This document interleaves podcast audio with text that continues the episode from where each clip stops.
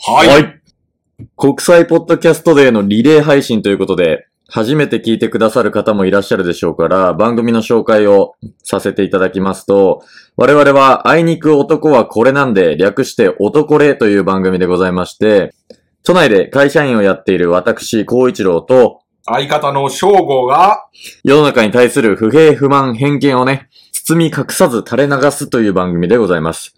過去にはパパ活2.0という形で、次世代のパパ活を提唱したり、えー、取り鉄の権利を再定義したりなどですね、数々の社会問題に取り組んできたわけでございますけれども、居酒屋で横に座ったあんちゃんたちの会話が、ちょっと面白くてずっと聞けちゃった、みたいな感覚でね、右から左へと流し聞きしてもらえると大変光栄でございます。さてさて、国際ポッドキャストデーということで、まあ本当にそんな日あるんかと、まだ疑っておりますけれども、やってるよ。日本ポッドキャスト協会さんに応募をさせていただきまして、このようなリレー配信に参加する機会をいただきました。日本ポッドキャスト協会並びに運営の皆様には心より感謝を申し上げます。ありがとうございます。ただですね、本当に国際ポッドキャストデーなんか存在するのかっていうのはまだ疑っております。やってるよ。疑ってはおりますが、かれこれね、1年近くポッドキャストをやってますよね。やってはいますうね。ん。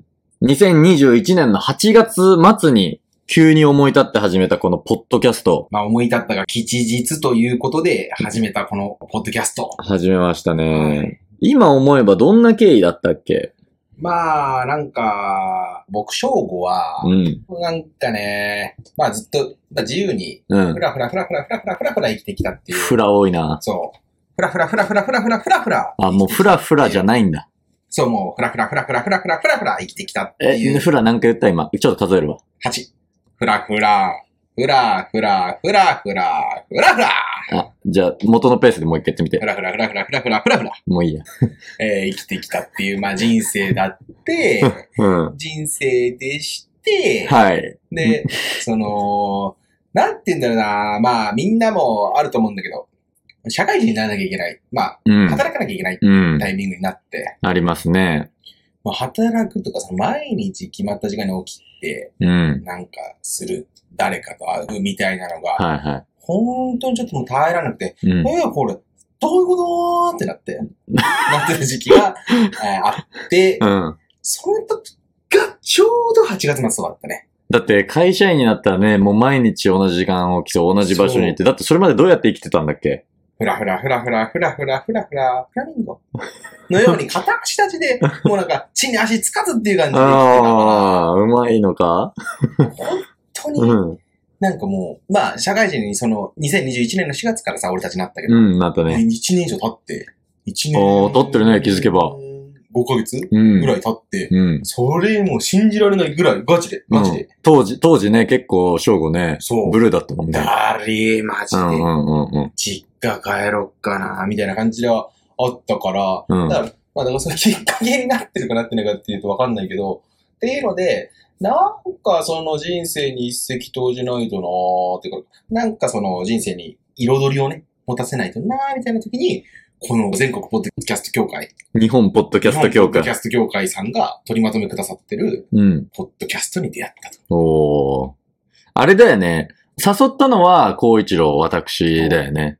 で俺は、友達が先にポッドキャストを始めて、そいつらのやってるのは、まあ、やってたのは、うん。高校時代のおもろかった奴らを紹介してったりとか、うん。高校時代のおもろかったエピソードとか、男子校ならではのエピソードみたいなのを喋ってて、うわ、おもれえなと思って。重かったよね、うんあれ。俺正直ね、ラジオとかも聞かなかったのよ、それまであー。はいはいはい。で、音声配信コンテンツみたいなところに馴染みがなかったんだけど、うん友達がやってるからっていうので聞いてみたら、うんえ、おもろいじゃんってなって、うんうんうんこれ俺もできんのかなと思ったんだけど、やっぱそいつらみたいにぶっ飛んだエピソードとかそんなないあから、ちょっと面白い話を用意するみたいなことはできないなぁとは思いつつ、ーうんね、正午とかと飲みの席とかで、うんだらだらだらだらくだらねえ不平不満をさ、垂れ流してんのを、そのままもう電波に乗せちゃってみたらどうなるんだろうみたいな感じでそうだね、正午を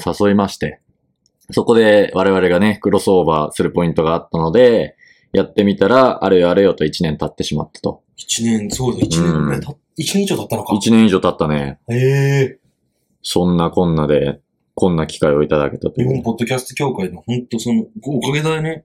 おかげなのかな 忖度すなよ、適当に。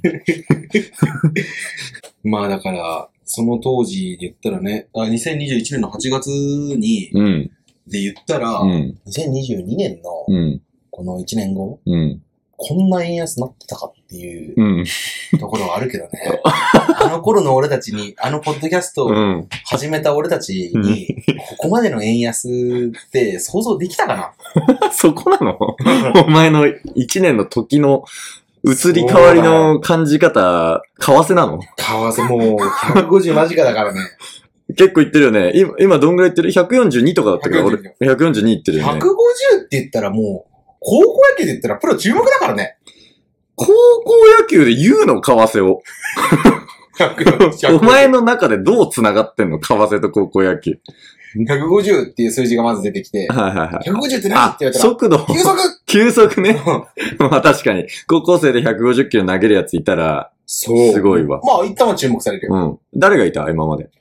ええ150投げるやそんなんつ。もう、マー君とか投げてたくんまは、くんまくんま150ぐらい投げてたんじゃないそら、だろうね。そら、あれは、あとあれとか、あユウの、ユウもそうだし、あの、翔平。翔平もそうだし、あれよ、藤波もっと前のもっと前の、鳴かず飛ばずになっちゃって最後の方、あアメリカ行ってから戻ってきて、松坂大輔。松坂大輔。松坂大輔はもう、平成の怪物ですから、うん98年横浜高校。だって、無敗とかなんじゃなかったそうだよ。てか、決勝でノーヒットノーランとかじゃないあ、そうだそうだそやばいよ。うだ。だからこんな感じでね、野球談義をするのが僕らのメインコンテンツとなっておりまして、そう、野球の話するね。全く嘘なんですけれども、野球の話なんてまあなかなかしないんですけれども、今年はポッドキャスト関連で言うとどんなニュースがあった俺らの中で。まあ一つはマイクをね、ちょっとだけいいやつ買ったよね。確かにね。それまでだって iPhone でそのまま撮ってたっけいや、なんか変なちっこいマイク使ってたんだよね。ちっこま、ちっこまいじゃなかった。ちっこま、ちっこま使って、ちっこま使っててて、あのなんか、なんか付録みたいなぐらいのレベルそうその、うそう、グリコの、あの、おもちゃみたいおな、もちゃみたいなレベルの、木製の。ちっこい木製のマイク使ってて、あ るか木製のマイクなんか。グリコのお菓子みたいなね。俺はピンときたけどね。人によってはピンとこないっていうか、グリコって今さ、買うやついんのその、いわゆるキャラメルのグリコって、あの、いや、いいな。あの江崎グリコって会社はあるじゃん。あああのグリコ自体のさ、おもちゃがついてくる。グリコ、買う人いないんじゃないだって、うん。グリコとあともう一個、うん。アーモンド味の何かもあるよね。あるっけグリコ系の。グリコの兄弟みたいな。ググリコ。のイボ兄弟みたいなのが。イボ兄 弟ちょっと複雑な家庭じゃねえかよ。アーモンド味のキャラメルもあるよ。あれも確か江崎グリコなんじゃないかな。何の確かだよ。会社は。いいから別に。確だかか。らマイク買いまして。マイク買ったっていうのもあるし、うんあと何あるかあとは、今年の9月はシャラさんとコラボしましてね、元、。あーそうだ。銀座のママの銀座のままの、有名なシャラさんと、シャラママとの、シャラモトママとのシャラモトママとのコラボ。コラボ月間がね、4週にわたって開催されましたけれども、うん初めてのコラボが実現しま初した。めてのコラボだよ、本当に。最初で最後のコラボみたい なところもあるけど。 終わっちまうんじゃねえかって。そうまあ、最初で最後のコラボっていうのは語弊があった。うん。ずっと、リスナーさんとコラボしてたわ。うわ、気持ち悪い。誰も聞いてねえよ、こんな、ポッドキャ スト。マジで聞いてないからね。 聞いてるやついたら怖いもん。聞いてるやつ言ったら、ど、どうするどうするだってさ、うん街中でさ、まあ俺ら顔とか出してないからさ、バレるわけないんだけどさ、え、男れの翔吾さんですよねとか言われたら、気持ち悪い気持ち悪い気持ち悪いってなん だ。ありがとうございます、まず言え、最初に。気持ち悪い気持ち悪い気持ち悪い。いや、でもびっくりしたよね。声だけで、そんな、男の孝一郎さんですよねとか言われちゃったら、そうだよ。違いますって言うかもしんないよね。うん。はずいし ね。なんかはずいし。そうだねうん。普段、ちょっと俺ら、マイクの前だと大きくなるもんな。そうなんだよ。ていうか、あの、結局さ、まあ、顔とか出さないからさ、うん。ここまでさ、ガツガツガツガツさ、うんあの、毒ハゲてるっていうだけ言いたい放題やれてるけどね。実際あったらもう、めちゃんこいいやつだから。そうだよ。しがない、ただのサラリーマンなんかそうだだよから。襟のよれた、そうだよ。フケの溜まった。風景の溜まった灰色の、灰色のワイシャツ着た。サラリーマンなんだから。襟んとこ真っ黒だから。洗っても洗っても。うわ。で、あの、海苔みたいなうん洗剤つけてね、おばあちゃんちとかにある。そうそうそう、そうだよ。もう通勤の電車降りた、その瞬間から臭いんだもん、俺らなんか。うわ。かカレー臭だ。耳の 裏。耳の裏で、全部、全身。バカくせえ。 全身耳の裏の、ん二十歳ですわ。あ、二十歳じゃないわ。二十代ですわ。サバ読んだよ。サバ読むといえばでいけるサバ読んじゃったけサバど。読むといえば、うんあ、サバ読むといえば、うん。会社にうん。結構面白い人いてきて、うん。うん。その人は女性なんだけど、うん。ガチの年齢36歳なのね。うん。うん。で、本当に、普通に多分いい人なの。うん。いい人で、なんだけど、俺、最初に会った時に7年目って言われたの。うん。で、俺の部署に7年目の人いるの。うん。絶対違うんよ。同期じゃないうん。もう喋ってる感じがね。うん。でも7年目って言い張ってるうん。うん。うん。うーんと思って、うん。ちょっと仲良くなってたら、うん。ごめん、私本当は7年目じゃないの。うん。 32歳なのって言われて、うん。あ、32歳なんですか。うん。うん。うん。別にな、最初から31歳って言ってくださいよ。うん。うん。ごめんね、みたいな。うん。で、その後、38歳のうん。人が俺の先輩にいるんだけど、うんその人が、その女の人のことを、うん。俺の同期なんだよね。いや、社会人歴で言うと同期なんだよね。ええーっ。て言ってて、うん。で、えじゃあ38歳ぐらいってことかと思って。うんで、その先輩はなんか、ろ大学入るとき1年浪人してたから、はいはいはい。 37ぐらいなのかな、うん。うん。うん。思ってたけど、別に、俺からしたら32歳だよ、どっちでもいいよね。 7あ歳んまね。なのと、うん。どうでもいいから、うん言及しなかったよ、うん。で、ちょっと前にうん。話す機会あって、うん。なんか年齢の話になって、うんなんか、ごめんね、うん私、34なのって言われて、ああ、それもちょっと、サバイを見かけてそうなんるで。すか。うん。で、で、今日、ごめん、ずっと黙ってたけど、うん。 36なのって言わ れて。え、マジな話、んいくつなんですか、うんその38歳の先輩から、うん同期って聞きましたよ。うん社会人同期ってうん言ったら、で、その38歳の人は、早生まれ遅生まれ、わかんないけど、はいはいはい早めに誕生日が来る人。うんうん。で、かつ、浪人してたから38はいなはいのね。うんうんうん。その人は、順当に36。うんうんうん。で、だから女の人、36歳だった。俺最初7年目って聞いてた。ねえ、どういう心理なんだろうねいや。目的なんなんだろうで、なね。んかその人は、いや36歳で、まだ結婚できてないの。うん。でも別に、なんかすごい、あの、ダイバーシティをさ、声高に叫んでるような人の、あのみたいな見た目ではないのね。外界見 は。それ、それ、どうどういう見た目え、もう悪い。悪い。外見が悪いわけじゃ ない。ダイバーシティを、声高に叫んでるかっていうのは外見が悪いじゃん。あ、外みんな見、見てくれの悪い人は、そう。ダイバーシテダイバーシティィとをか声高に叫びがちっていう。そはう。侵害されてない自分の権利を、い はい。急にね。騒ぐじゃん。うん。まそういうあ、感じじだよねゃ、じゃんって言われても。俺は、うん。まあまあ、翔まあまあはそうそういう意見なんだなっていう。で、そういう感じじゃないの。うん。普通に小綺麗な感じなの。うんうんでも、確かにあの結婚できてないらしくて。うん。で、やたらとその人は、その要は結婚できてないみたいなことをコンプレックスで持ってああ、そうなんだ。。そうんうん。う。で、要はその一環で、そういうことか。そう、おばちゃんになってもまだ売れ残ってるからみたいなとはいころで、まだ7年目なのみたいなことあを。あ、なるほどね。いや、そんな、バレバレの 嘘、掴んでええわと。掴んでいいし。掴んでいいわ。なんだよ、それって。だしうん、その、俺ら2年目になったじゃん。1うん、年目にさ、後輩入ってきたじゃ。うんん、 1年目の後輩にも、6年目って言ってたらしい。最初 で、いやいや、あの人36だよ。つってうん。すぐネタバレした。俺がバラ した。あの人ほんとわけわかんないから。つって怖いね。怖いけど、お怖いもろい。おも ろいんだ。 そう、おもろい。だから別に悪い人とかじゃない。本当にうん。でもその、サバ読みは、なんだろうな。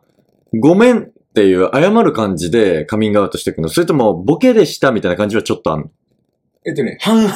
あ、ある、ボケ感も出すんだ。う。そへだしえ。う。有名なんよ、もう。あ、そうなんだ。あの人は、うん。 7年目とか6年目とか言うよって言う。 だし、もうそれがバレた後はうん、なんならそれをネタにう、んその人生きてたりもする。ああ。その、もうバレてる人らの中には。ああ、なるほどね。バレてんのやばいな、そ逆れ、に下馬評が。逆にだから、もう、僕らがうん。他の人に紹介するとき、うん。 6年目ですとか言って紹介してあげたりする。あ、気使ってそう。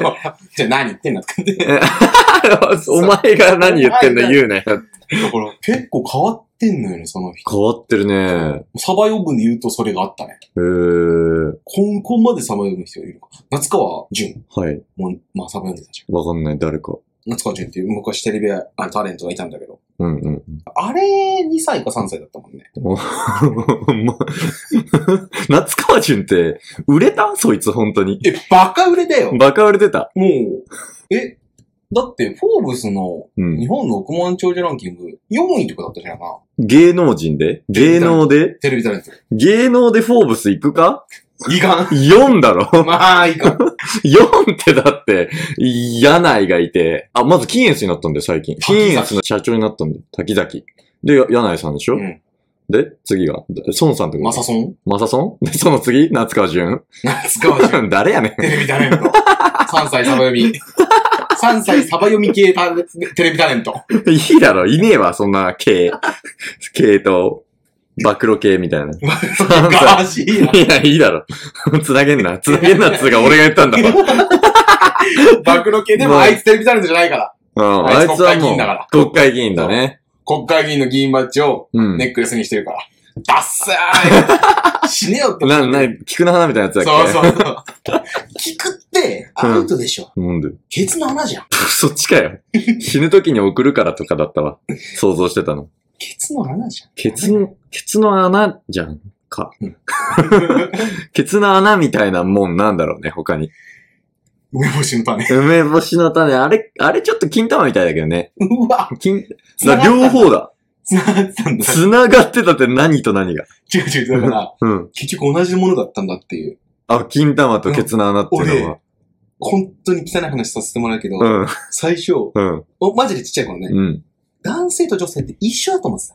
うん、うん、うん。てか、一緒なのよ。うん、本当の最初。うん、なんだけど、まあさ、その、あの、下腹部、うん、性器にさ、差があるじゃうんん。。男性と女性。うん。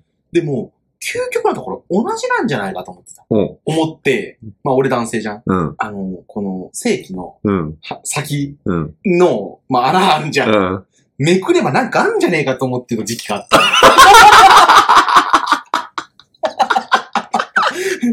探検した 探検した。自分の性器探検したそうどうだったなんか見つかったトレジャーあったくっそ痛い。学んだあならただらだーんだ ったね。ぁ。いやいや、本当にあった怖い話だよ。どっちかというと。寒いね。うん、さ、てーれーてーてーてーで。怖いな、怖いなと思って、な、なんかあるかなと思ってね、パッカーって開けてみたんですよ。痛いでしょ。ま、こんな話もありましたね。会いに行く男は。これなんで。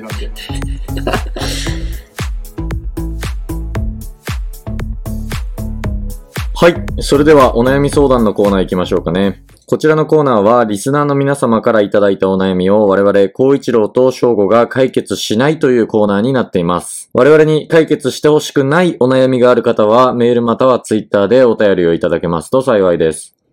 メールアドレスは otocole.gmail.com 男れ .gmail.com ですね。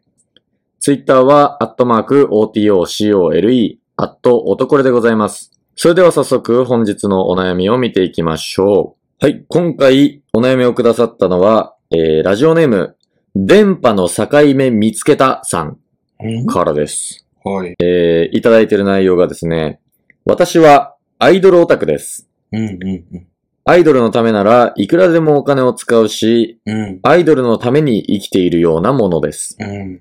ただ、ふと何のためにアイドルオタクをやっているのかがわからなくなる時があります。我に帰りそうになるのです。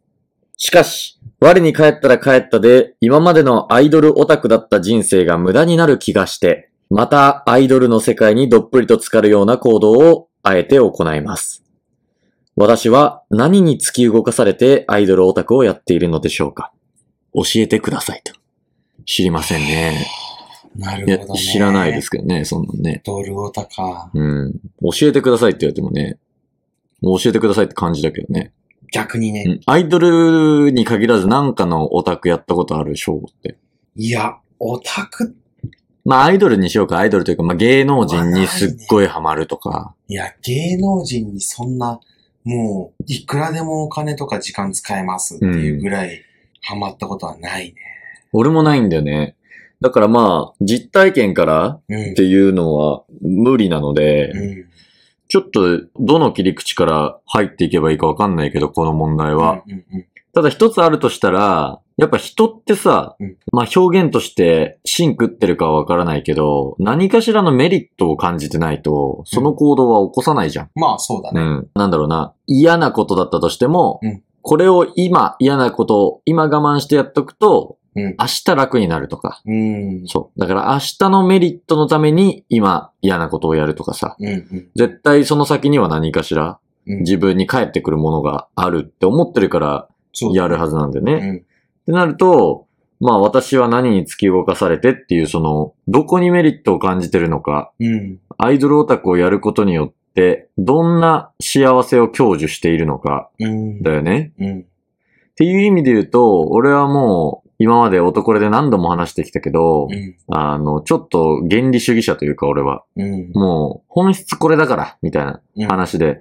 終わらせることが多いんだけど、そういう意味で言うと、幸せっていうのは人にとって大きく3つしか存在しないと。うん。幸福ホルモンの話なんだけど、うんもうちょっと細かく言うと、幸せってなんだっていうと、幸福ホルモンが分泌されている状態。うんじゃあ幸福ホルモンってなんだっていうと、100種類ぐらいあるんだけど、その中でも一番人の幸福に影響を与えるものっていうのは3つで、うんセロトニン。うんこれは心身ともに健康な状態の時に分泌される幸福ホルモン。うんで、もう一つがオキシトシン。これはつながりのホルモンって言われていたりして、人と、人との関わり合いの中でえー分泌される幸福ホルモン。うん。で、もう一つはドーパミン。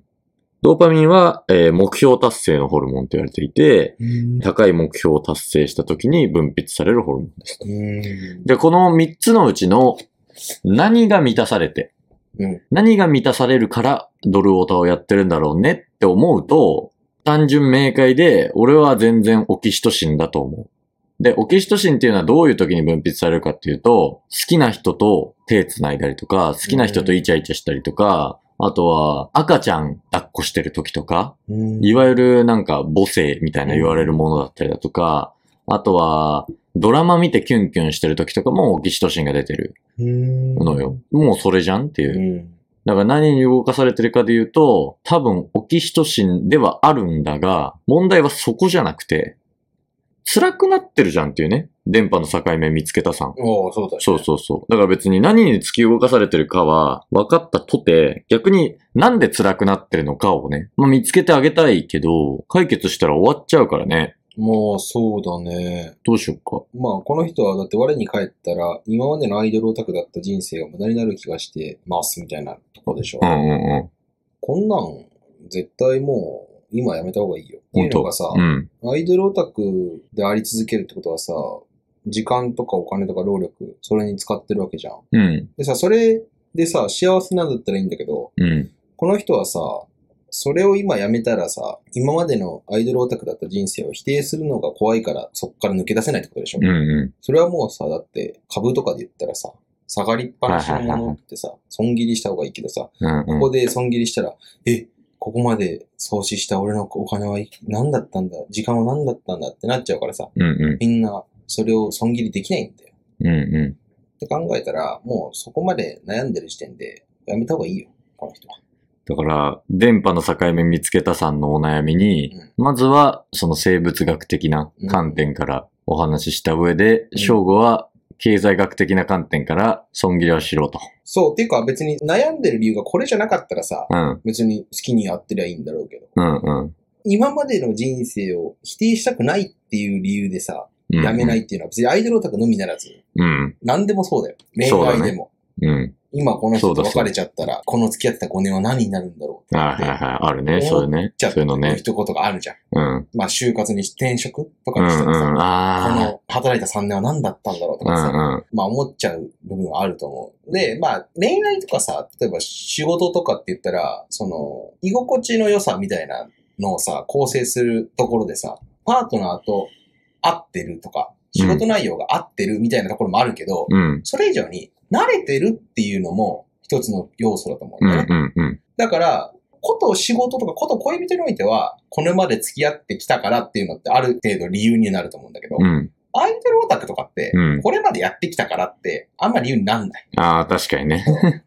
相手がね、こっちに影響してきてるわけでもないからね。ただ単に自分うが、んここでやめたらもう今までの時間とか、なんか思いとか、うんお金もうっ。たいないなって思っちゃってるだけだから、うんそれはやめた方がいい。ってなっちゃうのかどうしよっか。どんな言葉をかけてあげたら、電波の境目見つけたさんは気持ちよくなれるんだろまあ、それか何に突き動かされたアイドルやってるのでしょうかう。うっんて。ことが質問だから、うん。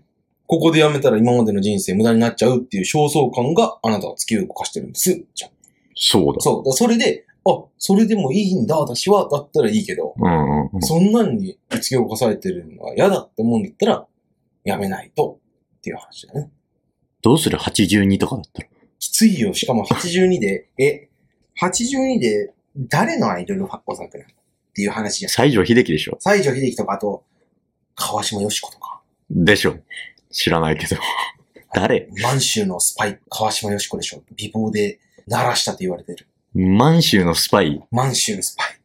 愛新覚羅不義、ラストエンペラー、ペラ最後の皇帝、愛新覚羅不義。ー。愛新覚羅不義あの、わかった。じゃあ、電波の境見つけたさんは、満州国の最後の皇帝、不遇な皇帝、愛新ラス覚羅不ト義エンペラうーん、愛新覚羅不義っていうのがいるから、ぜひ、それを検索して画像を見てみてください。えー、孝一郎にめちゃくちゃ似てます。おー見た目が分かったね、大体。 会いに行く男は。こんなのなんだ